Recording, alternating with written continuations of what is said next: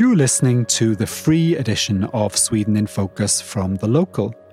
If you would like to listen to a full-length version of the podcast, as well as an additional midweek episode, please check the episode notes for details on how to upgrade to Membership Plus. Here's this week's free edition.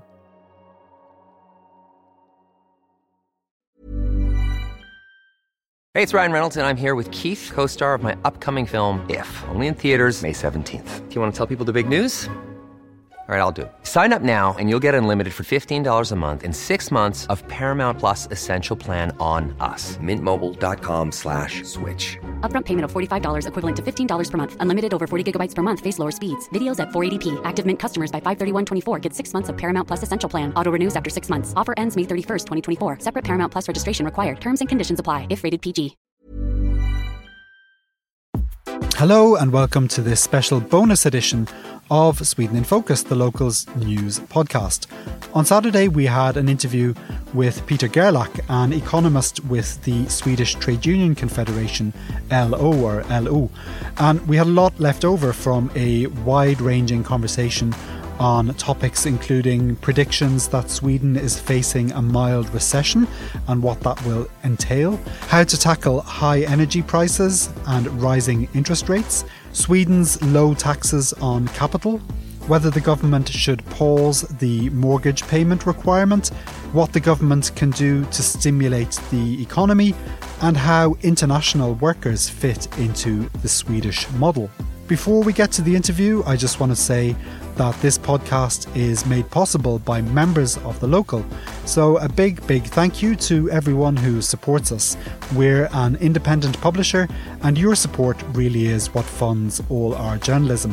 As a member, you get unrestricted access to all articles on The Local Sweden, as well as our 8 other country sites. And it might also be good to be aware that some of our newsletters are just for members, including the Inside Sweden newsletter, which comes out on Saturdays and gives you the editor's insights on the most important news stories in Sweden.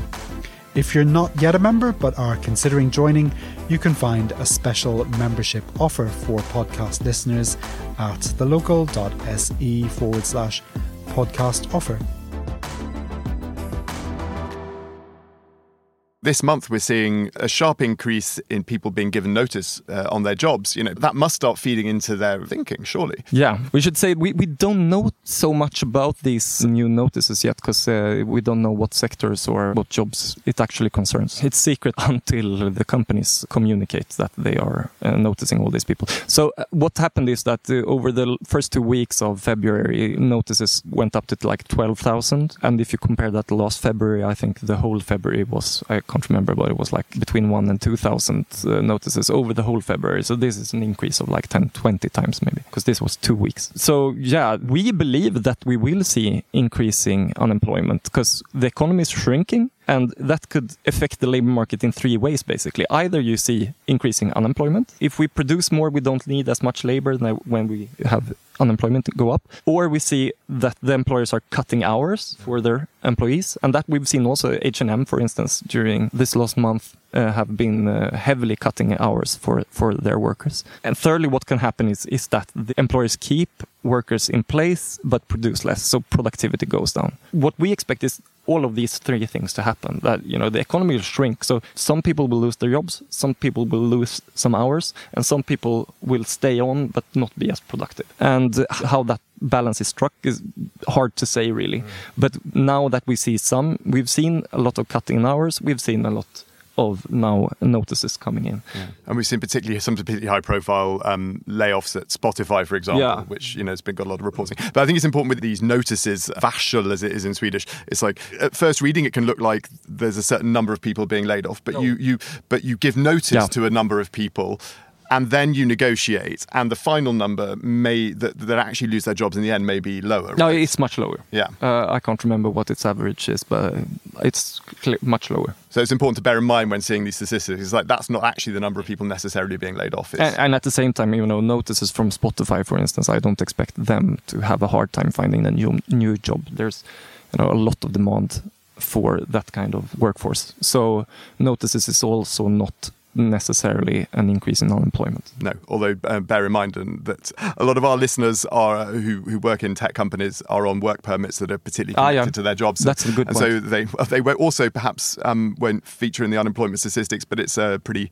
painful experience. You sometimes hear the worry that if wages go up, you risk a sort of wage price spiral. Do you see any risk of that? Yeah, and that's also one of the arguments why we don't find the Riksbank's policy to be to make sense. The Swedish wage formation does not really work in the sense that standard economic models may be assumed. We have now a new round of wage negotiations starting pretty soon, and what we see from that is that they are not trying to accommodate the price increases and in the wage increases really.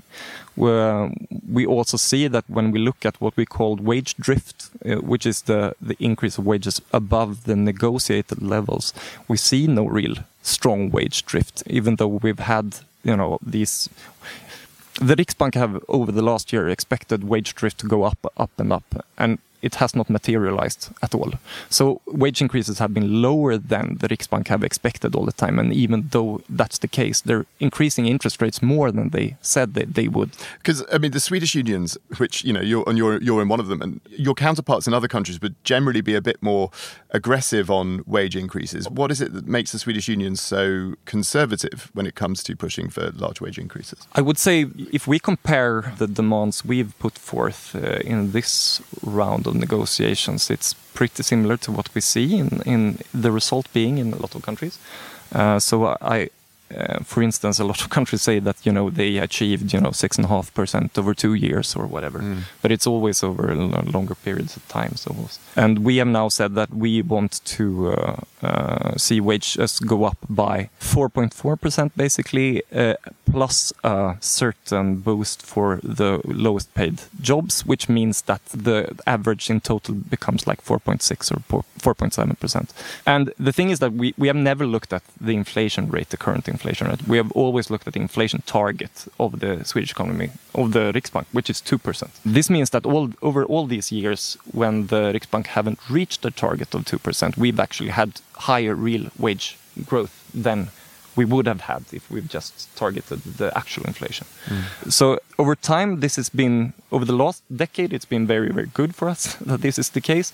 Currently, it's worse for us. Right. But for the economy in general, we, the experience of trying to, hunt price levels with wage increases has been pretty bad. From our perspective, the wage difference between white-collar and blue-collar jobs need to decrease, really. So if they would start demanding more, we need to start demanding even more. And, we don't want to pit workers against workers, but we are saying very clearly that everyone needs to assume responsibility in this environment, especially all the CEOs. And we've just produced a report this week that concluded that the highest paid CEOs in Sweden, the 50 highest paid CEOs, have further increased the wage gap or their income gap to the average industrial worker, for instance, where we follow their incomes relative to an average industry worker in Sweden, and it's now up to 69 times as much as the average income of the industry worker at the moment. And it's been,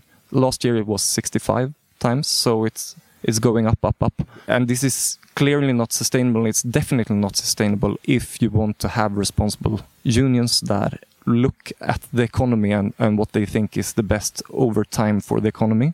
But you can't do that over time if someone else is trying to carve a larger part of the share or the larger share of the economy all the time for them.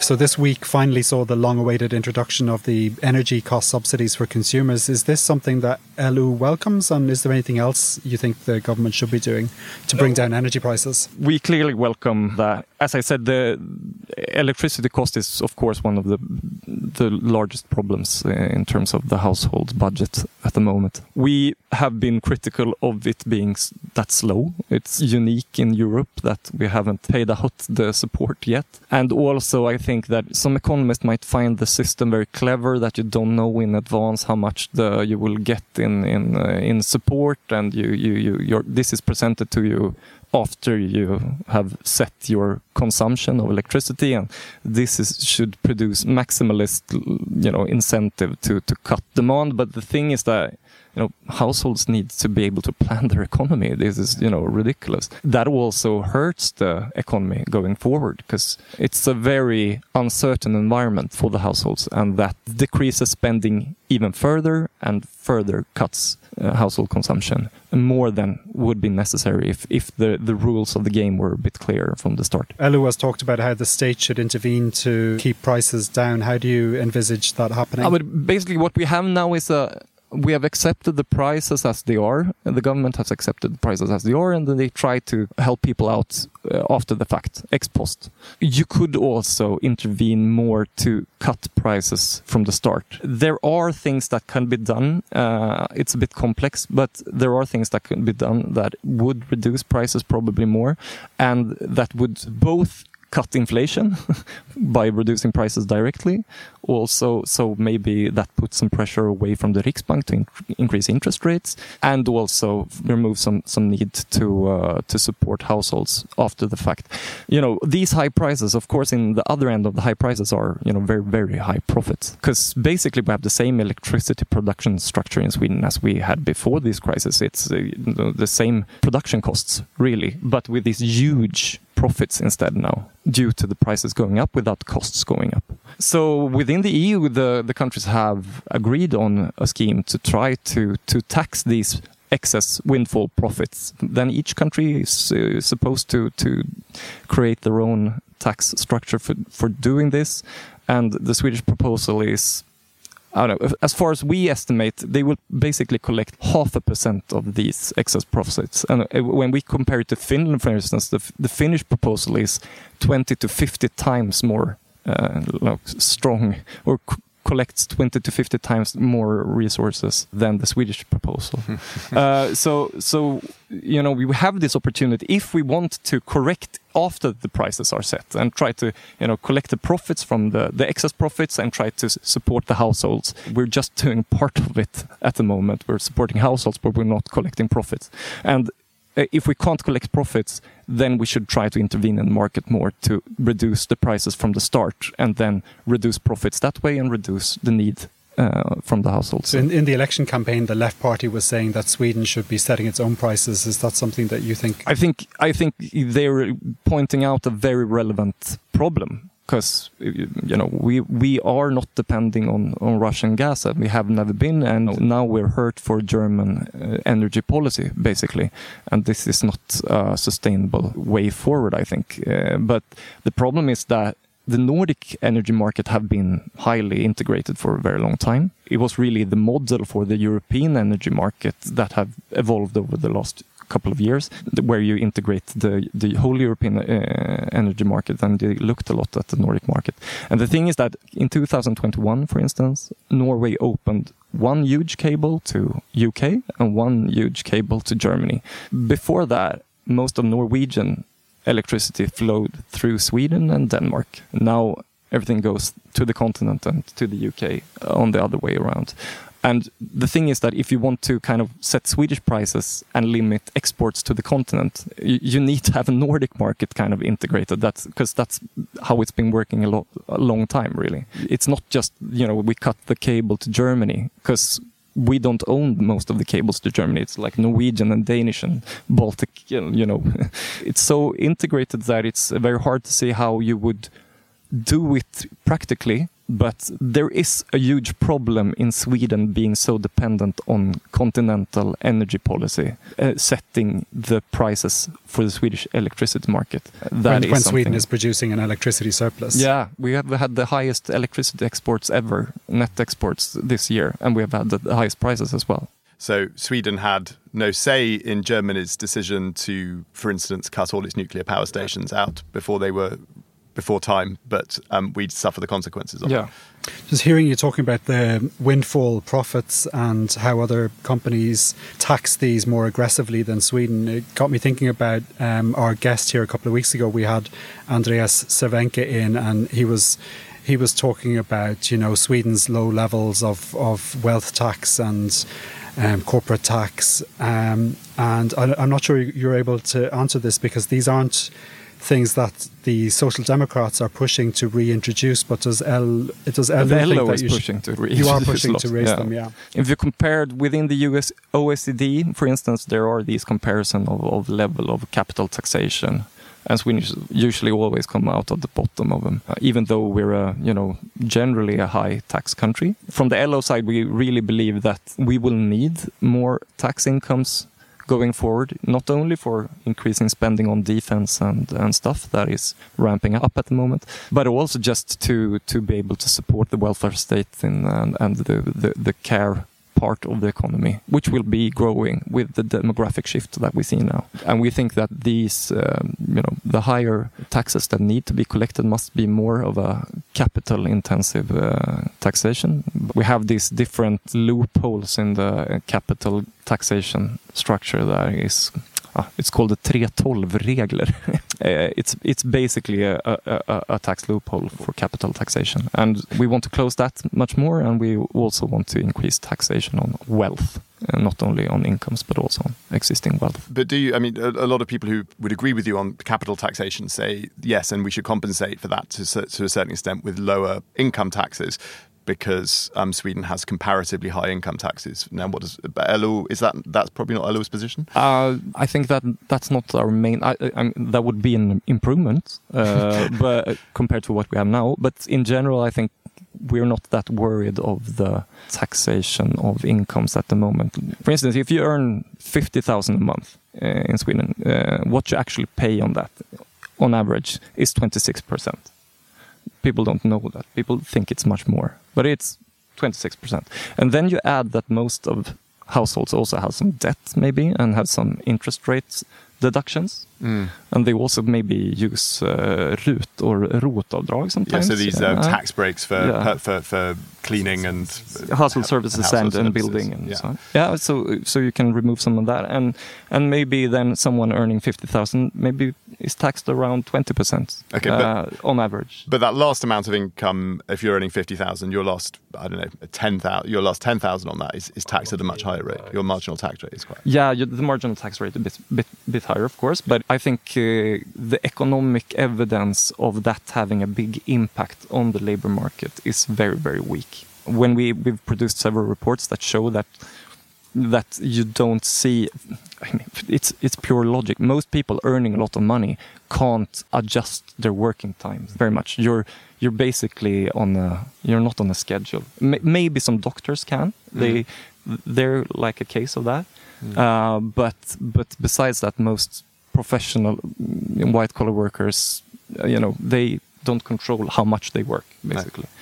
That comes with the job, and the income comes with the job. Mm. So you don't have a change on the margin in that sense if you reduce the marginal tax rate. And the incentive to go into a high income profession is so strong.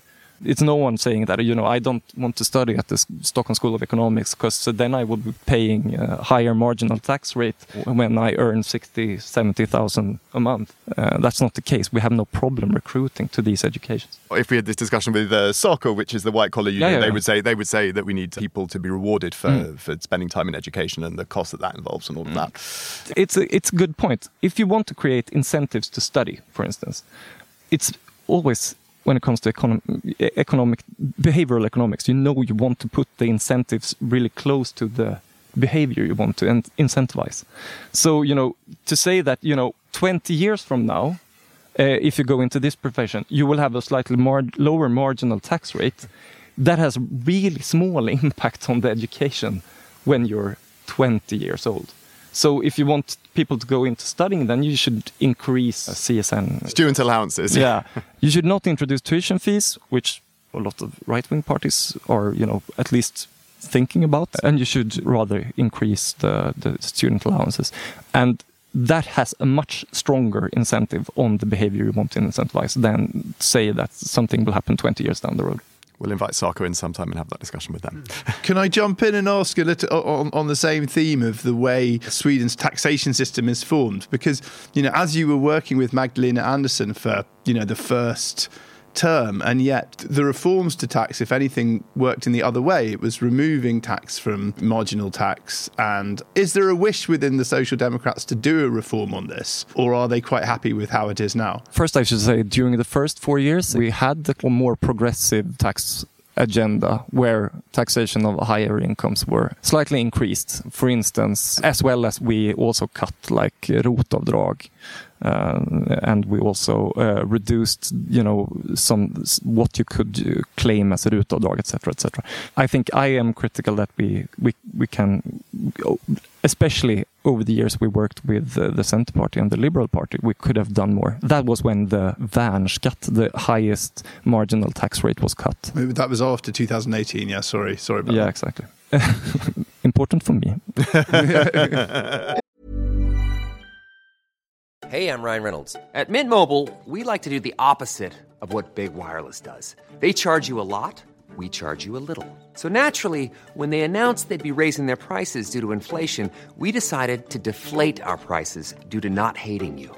That's right. We're cutting the price of Mint Unlimited from $30 a month to just $15 a month. Give it a try at mintmobile.com/switch. $45 up front for 3 months plus taxes and fees. Promo rate for new customers for limited time. Unlimited more than 40 gigabytes per month slows. Full terms at mintmobile.com. Hey, it's Ryan Reynolds, and I'm here with Keith, co-star of my upcoming film, If, only in theaters May 17th. Do you want to tell people the big news? All right, I'll do it. Sign up now and you'll get unlimited for $15 a month and 6 months of Paramount Plus Essential Plan on us. MintMobile.com/switch. Upfront payment of $45 equivalent to $15 per month. Unlimited over 40 gigabytes per month. Face lower speeds. Videos at 480p. Active Mint customers by 531.24 get 6 months of Paramount Plus Essential Plan. Auto renews after 6 months. Offer ends May 31st, 2024. Separate Paramount Plus registration required. Terms and conditions apply if rated PG.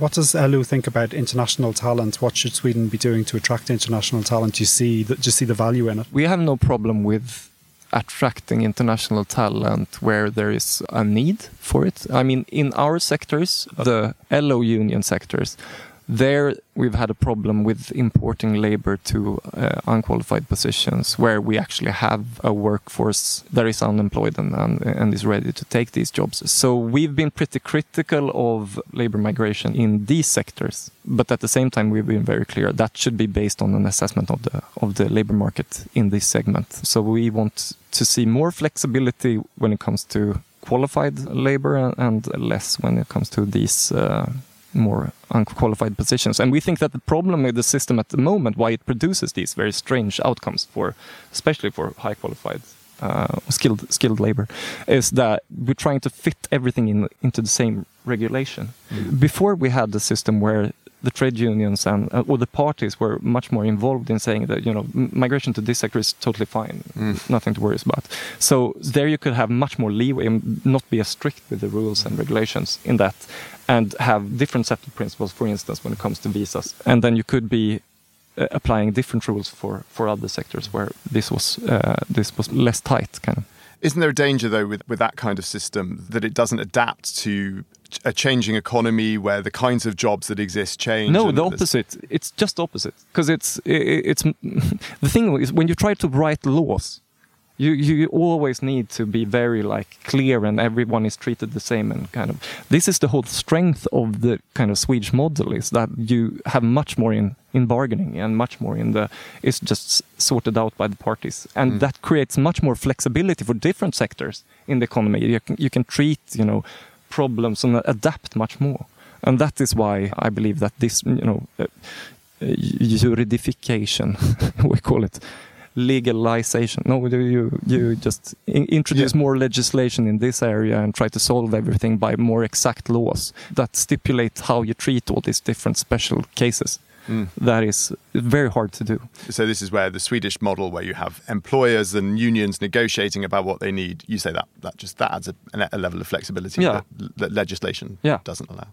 I have a question that's maybe only vaguely related, but the migration minister told us a couple of weeks ago that the government has no plans to move forward with the labour market testing directive that the previous government issued. What's LO's point of view of that? I didn't know what has happened in this field, but I assume we think that sounds very bad.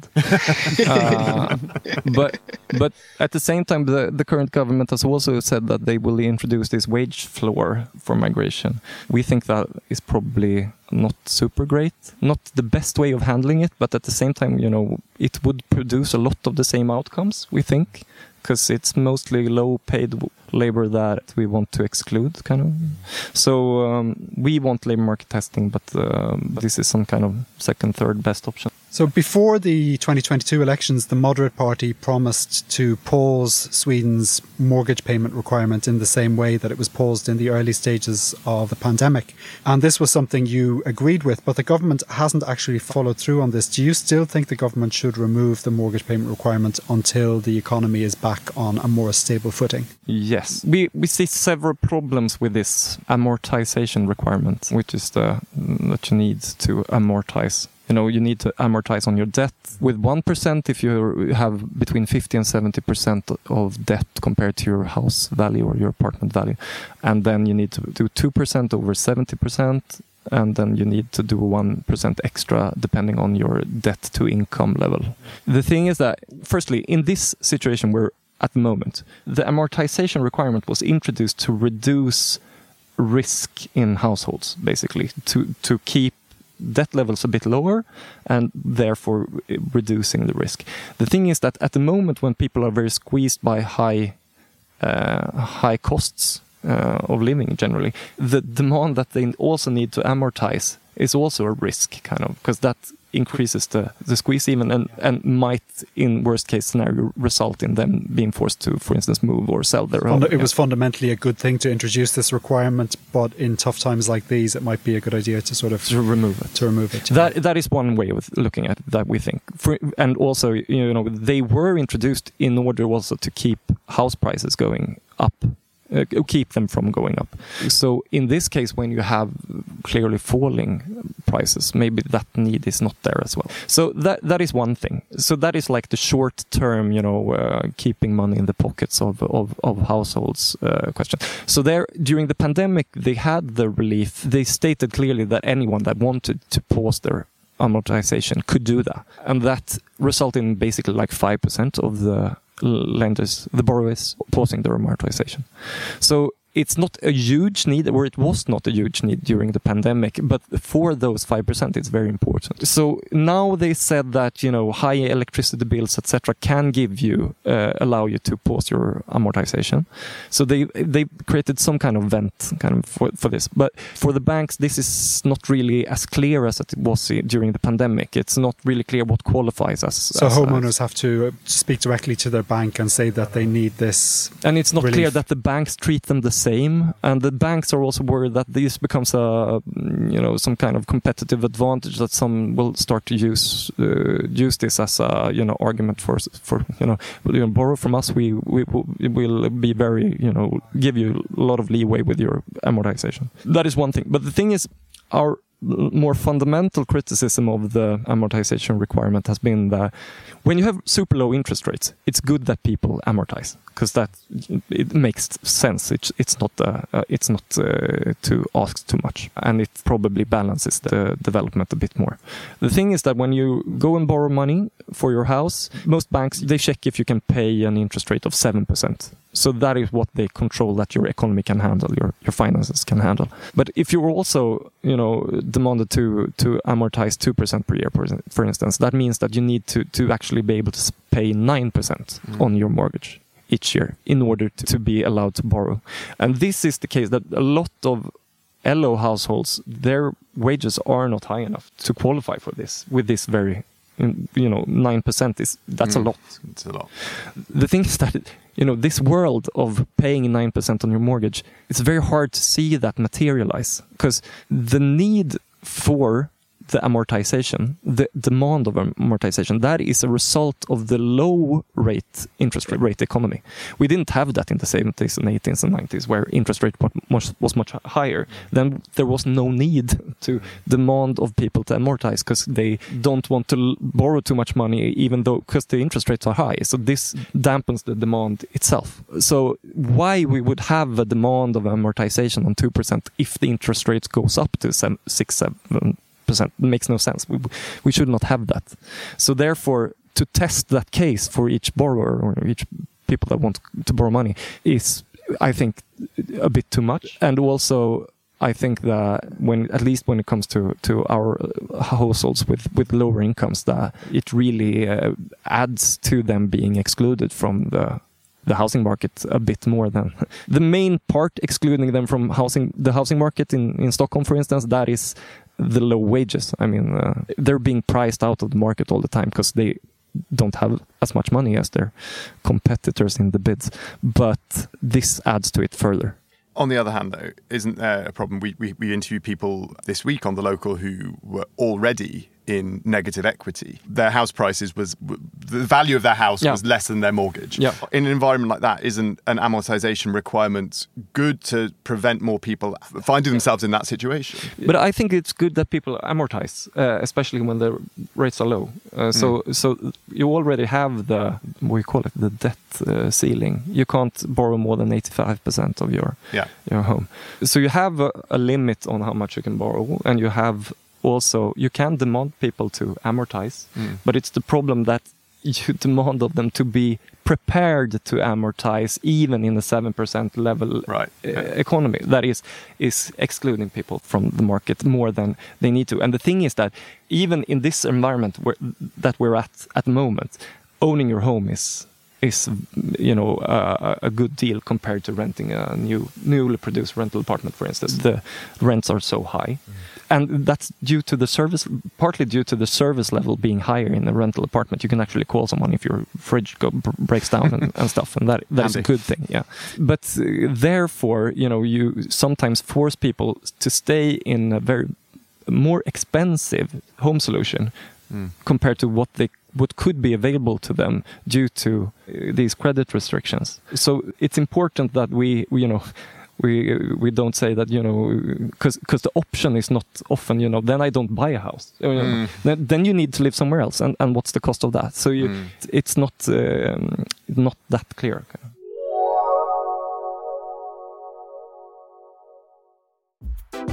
That brings us to the end of this bonus episode of Sweden in Focus, featuring more from our interview with Peter Gerlach.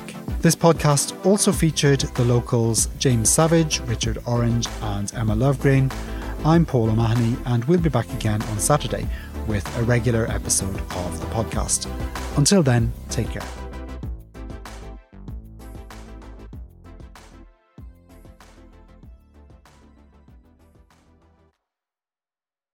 That's all for this week's free edition of Sweden in Focus. If you'd like to hear a full-length version of the podcast each week, as well as an additional midweek episode with more interviews and analysis, please upgrade to Membership Plus. Make sure to check the episode notes for details on how to upgrade. Sweden in Focus is a podcast by The Local Europe.